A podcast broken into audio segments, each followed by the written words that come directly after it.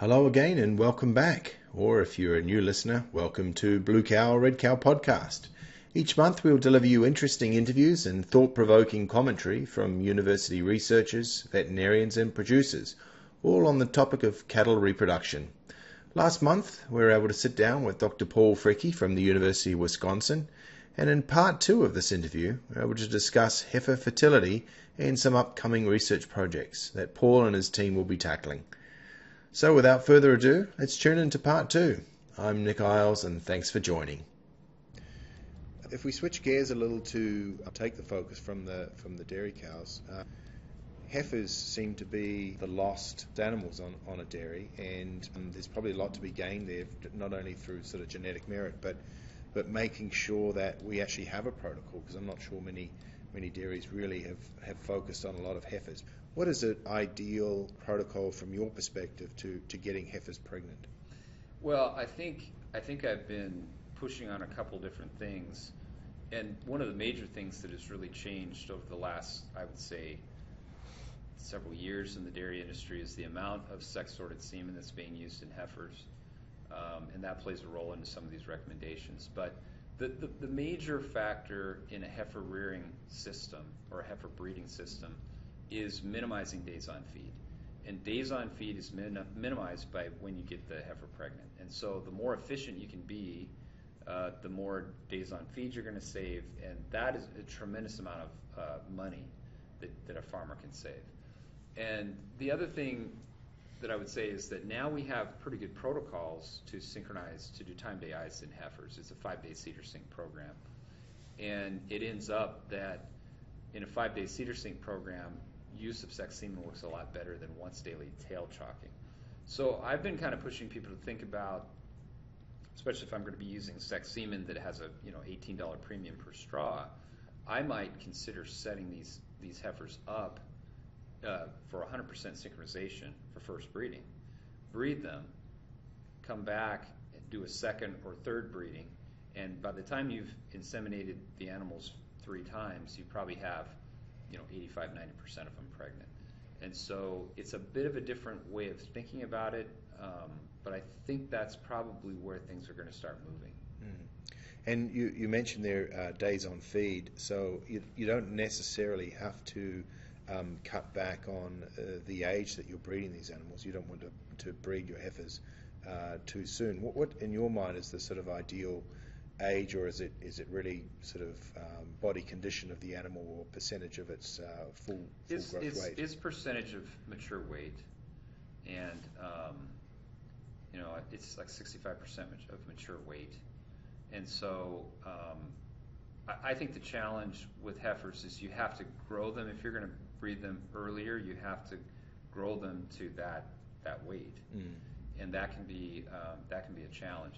The long-standing recommendation for breeding heifers is, or calving them out, would be uh, in that 22, 23 months. Right. I know a lot of farms that have tried to push that down further, but to push it down further, you have to you, you have to do the calculations. You got to grow them uh, fast enough to get it that that much that weight. Mm. And I think you know you can breed heifers early and get them pregnant, but you start to hurt their lifetime milk production. Yield right in the long term. In the long term, and yeah. so it's it's a balance, right? And so so I kind of I'm a little more conservative on the side of uh, uh, you know making sure that heifers are grown correctly. Mm. And uh, these are things I think that you see in the mature animals. You see those in the second lactation animals and things like that, where you see problems, the mm. sophomore slump, those kind of things. I think you have to go back and look at kind of some of the heifer rearing things that are going on and whether that's done correctly. Yeah. So the other aspect to that is thinking of when you're going to breed your heifers. What about um, dairy cows? I mean, now we've got conception rates, um, you know, in the mid 50s for you know a, a double Ovsynch or a, or a well um, executed pre-sync Ovsynch program. What changes have you seen in the in the voluntary wait period, and you know what a, what effect is that actually having on the on the industry? Yeah, voluntary waiting period. It's um, to to really do a good job in trying to figure out the answer to that question. You basically have to run some kind of statistical models to look at these kinds of questions. There's numerous papers that have looked at this, and the consensus among them is that if, if I could get a cow pregnant at any time I wanted, then I would want to be somewhere in that 110 day range. And so, uh, what's happened now is since we've been able to increase fertility, and because on a fertility program we can get 100% of the cows inseminated within a week of the end of the voluntary waiting period, that people have been moving that voluntary waiting period out. And that was that's something that was unheard of, you know, 20 years ago. You had 50, 40 day voluntary waiting periods because we had low conception rates and we had low service rates. So um, I think you know getting somewhere in the 70 to 80 day range uh, with the voluntary waiting period, it gives a lot more space. Probably the, limitation there is just the uterine involution process. If you, I think a mistake people used to make is on these fertility programs they would breed them too early, and so I think getting them out in that 70 day to 80 day range is a is a better place to be. Mm-hmm. And you know the the early heat heat breed. I mean, is there such a thing as too early in, in some of these programs? Oh, uh, you mean breeding breeding cows, cows to, to, heat to I mean, estrus? To estrus, yeah. Well, yeah. Okay, so that's a good point. If I you know, the voluntary waiting period question really depends on my strategy for first insemination. So if I'm 100% timed AI on a fertility program, I want to be out in that 70 to 80 day range for the first breeding. If I'm using a pre-sync Ovsynch with cherry picking, and there are farms that do this, and I want to be cherry, just so just so we are all clear, cherry picking being breeding to estrus off that second PG. Exactly. Um, you want a 50 day voluntary waiting period because now now you're back. You're kind of at the mercy of the cow showing estrus or not showing estrus, and so you have to get started earlier. So I think you know, designing um, a repro management program, the first question you really should ask yourself is, what is my strategy for first insemination? And once you get that nailed down, then you can start to select the voluntary waiting period and, and work from there. Excellent. So, what's next for you, uh, Paul? I mean, what sort of uh, research? I mean, I think, um, you know, the research that I've seen you uh, produce, you, you've systematically gone through the various nodes of physiological advancement on these uh, reproductive um, programs, from the first service to resynchronization, pushing adoption more sophisticated programs that, that have a higher efficacy. Where's the next point of of impact for you? What's what's the research leading towards? So I kind of I kind of would categorize the research I do as more applied stuff that you know someone can just pick up and use right away uh, in the field, and then you also have kind of a basic side of, of your research program. You're asking kind of questions that that uh, are more physiologic, that may lead you down a road that eventually will be applied that, that aren't. So I like to work in both areas. And in my applied side right now, I think the the transition to uh, sex semen use in lactating dairy cows and heifers is, is an area that we're, we're really looking at. I've got a grad student who's working on that. We think we might be able to optimize timing of insemination using uh, sex sorted semen.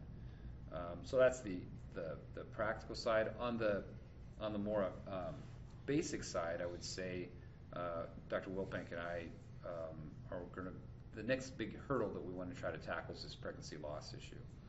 Um, we think that's kind of the next rate limiting step. We've been able to improve service rates tremendously. We've been able to tremendously improve uh, fertility uh, but but the pregnancy loss side is is an interesting uh, one to tackle, and uh, we have some ideas, and and we have a project, some projects that we're working on that are they're focused on using uh, IVF embryos transferred into heifers, non-lactating heifers, as a model because they have about twice the rate of pregnancy loss that we normally see to an estrus. So sometimes when you study these things, you have to have prevalence high enough to where you can actually impact it. Mm. And so that's kind of where we're starting with that.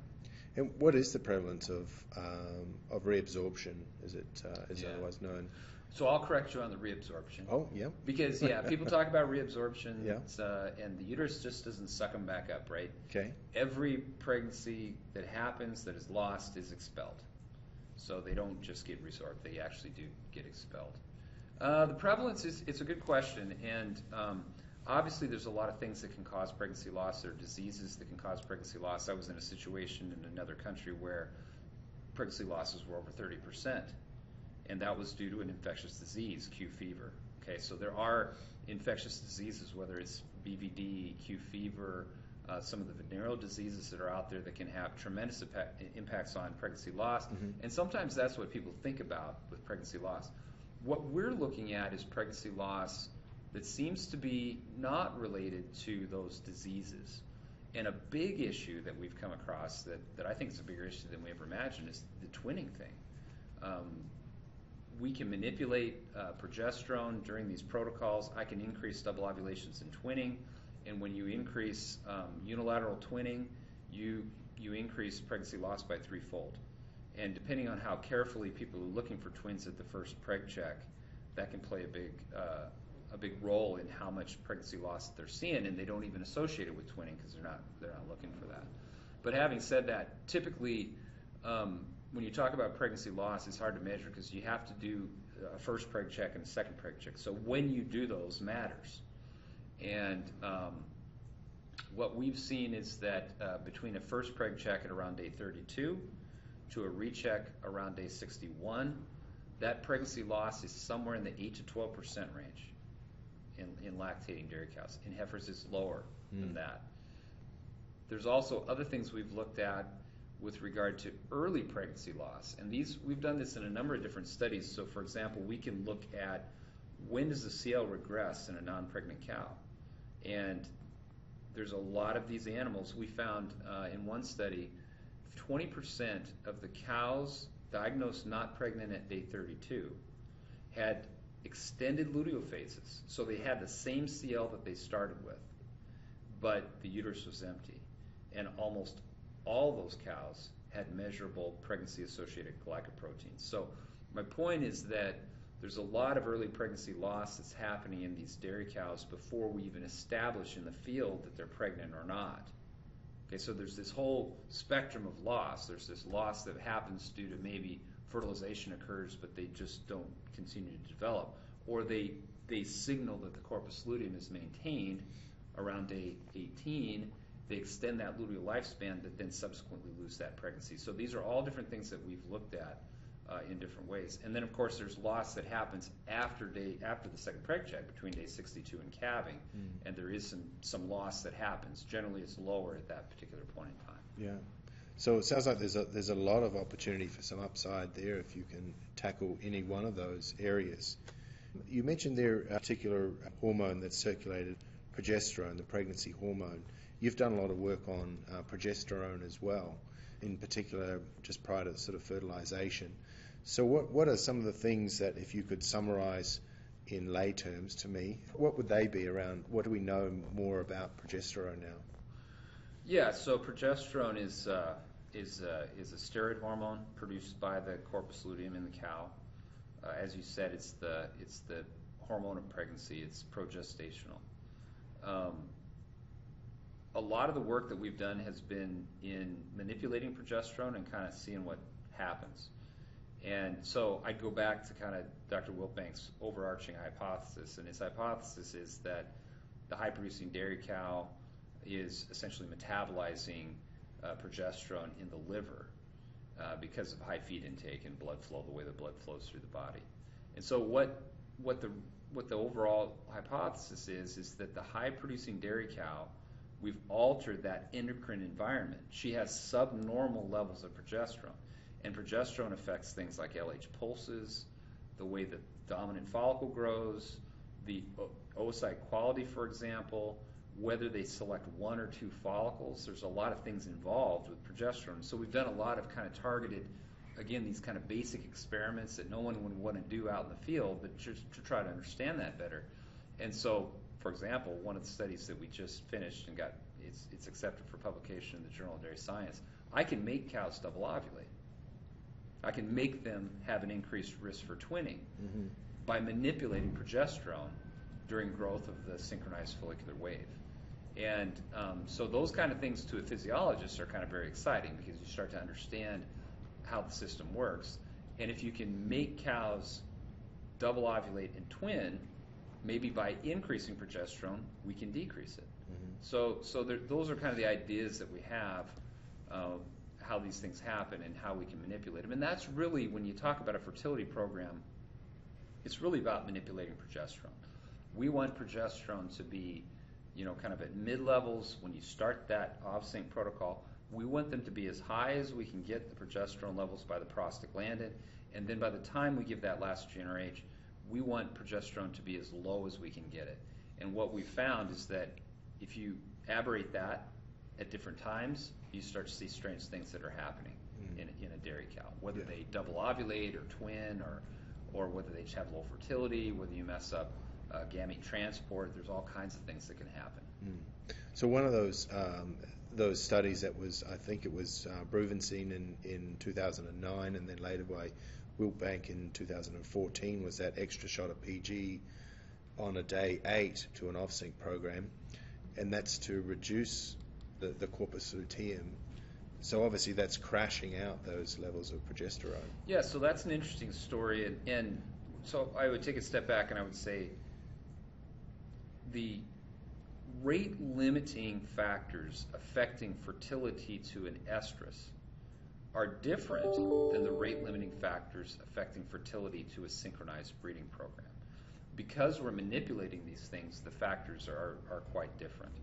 And so, kind of the story that I tell is double Ovsynch as a protocol fixed two major problems with the pre-sync Ovsynch program. One of them is that it, it helped overcome the anovular condition. About 25% of cows aren't cycling. And so combining and prostaglandin as a pre-sync method will get those cows cycling. So it overcomes that problem. It gets more cows to exactly day seven when they start that second Ovsynch, which is everything synchronizes better. But the story I tell is by fixing those two problems, we created a new problem. And the new problem is that when you set up so many cows to start Ovsynch exactly on day seven, you set them up to have to regress the CL seven days later with the prostaglandin. That's right when the CL is acquiring luteolytic capacity, particularly in the older cows. And so we did this kind of with a with a, a, a blood sampling technique. So we, we would look at progesterone at that last GnRH, and it was very clear there was a group of cows that had progesterone hanging around that shouldn't have been, indicating that they weren't regressing that CL. And so so the solution for that was to add a second prostaglandin. When that second prostaglandin was added, that was really the thing that turned the double sync program, or say a G6G program, into what we now call a fertility program. Mm-hmm. Because mm-hmm. then that was the last rate limiting step, and then then we just saw uh, tremendous increases in fertility, particularly in these older cows that had lower fertility anyhow. Yeah. So one of the things that uh, across your, your tenure, Paul, as well, that you probably would have seen a lot of is a change in technology, and in particular, big data. How do you see that playing out in the future of managing dairies and decision support? Yeah, I think big data is um, obviously every researcher would love to get their hands on big data, and um, being able to look at large numbers of uh, animals and, in whatever you're looking at. So I think big data has the ability maybe to transform the way that we approach some of the problems that we see. The amount of data being collected on dairies uh, with animals that you basically milk three times a day, you you can measure things in milk, you can measure things. We have all kind of sensing devices that are on these cows now. I just think that that that's going to be an exciting area. In fact, in our department now, we've just hired a new faculty member whose whose title is basically, um, you know, kind of a big data type of a data analysis type mm-hmm. of a thing. So I think that holds uh, holds great potential. I think the interesting questions now in agriculture are who owns that big data? John Deere wants to sell everybody equipment on their combines that harvest all kinds of data. Well, does the farmer own the data? Does John Deere own the data? Those kinds of things. I think those are the kinds of legal questions around big data. Uh, and we're, we're all touched by big data. You know, anybody that has a cell phone that uses uh, uses an Apple phone or an Android phone, you're giving your data away free to those companies, and uh, so there's data privacy issues and all those kinds of things. But the things that we can do now with that big data uh, are pretty convenient in our everyday lives. So it's it's a real interesting area that we're moving towards, and I think it's going to be exciting to see where that all goes. So, if I was to be uh, starting out in the dairy world and uh, to go and purchase a dairy, what three pieces of advice would you give me, in particular around fertility management? Because obviously there there's plenty of uh, things to, to be concerned about on operating a dairy. But what, what three things would you say to focus on with fertility? Well, I guess the way that I kind of go through and talk about this is, um, at least when I go to a dairy, I ask a couple questions when I when I look at their program. The first question is, what's your plan for first insemination? And what I would tell you is that there are different plans that work. Okay, so I'm not here to say there's just one single plan that works because I've seen dairy be, dairies be successful. I can tell you there are plans that don't work, for sure, but um, put a plan in place to get the cows inseminated for the first time. So that's step number one. Step number two is once you get that step number one in place, the next step is simply when do you identify the cows as far as which ones are pregnant versus non-pregnant? And what are you going to do to aggressively re-inseminate the non-pregnant cows? If you can, if you can get those two steps in place, then you have a good reproductive management program. So, so that's just kind of the program, the strategy, so on and so forth.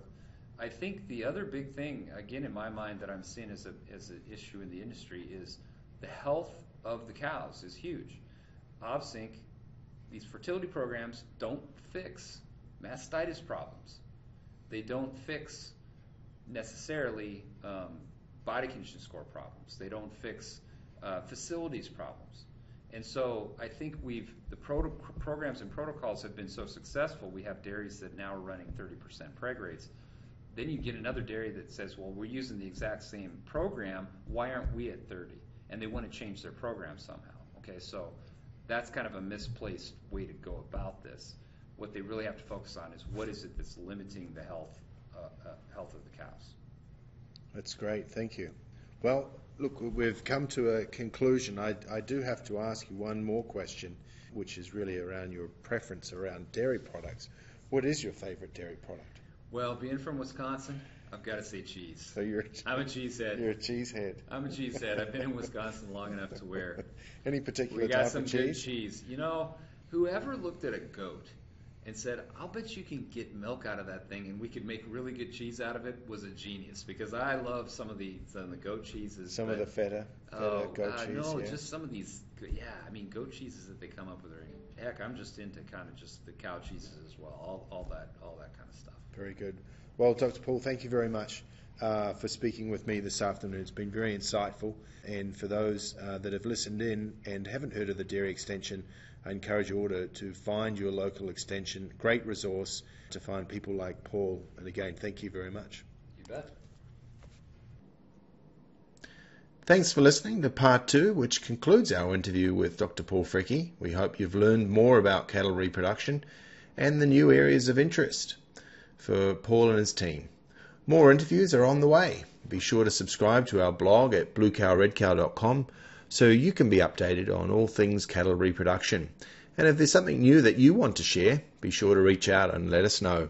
Again, my name is Nick Isles, and from all the team here in the head office at Kansas City, we wish you a wonderful day.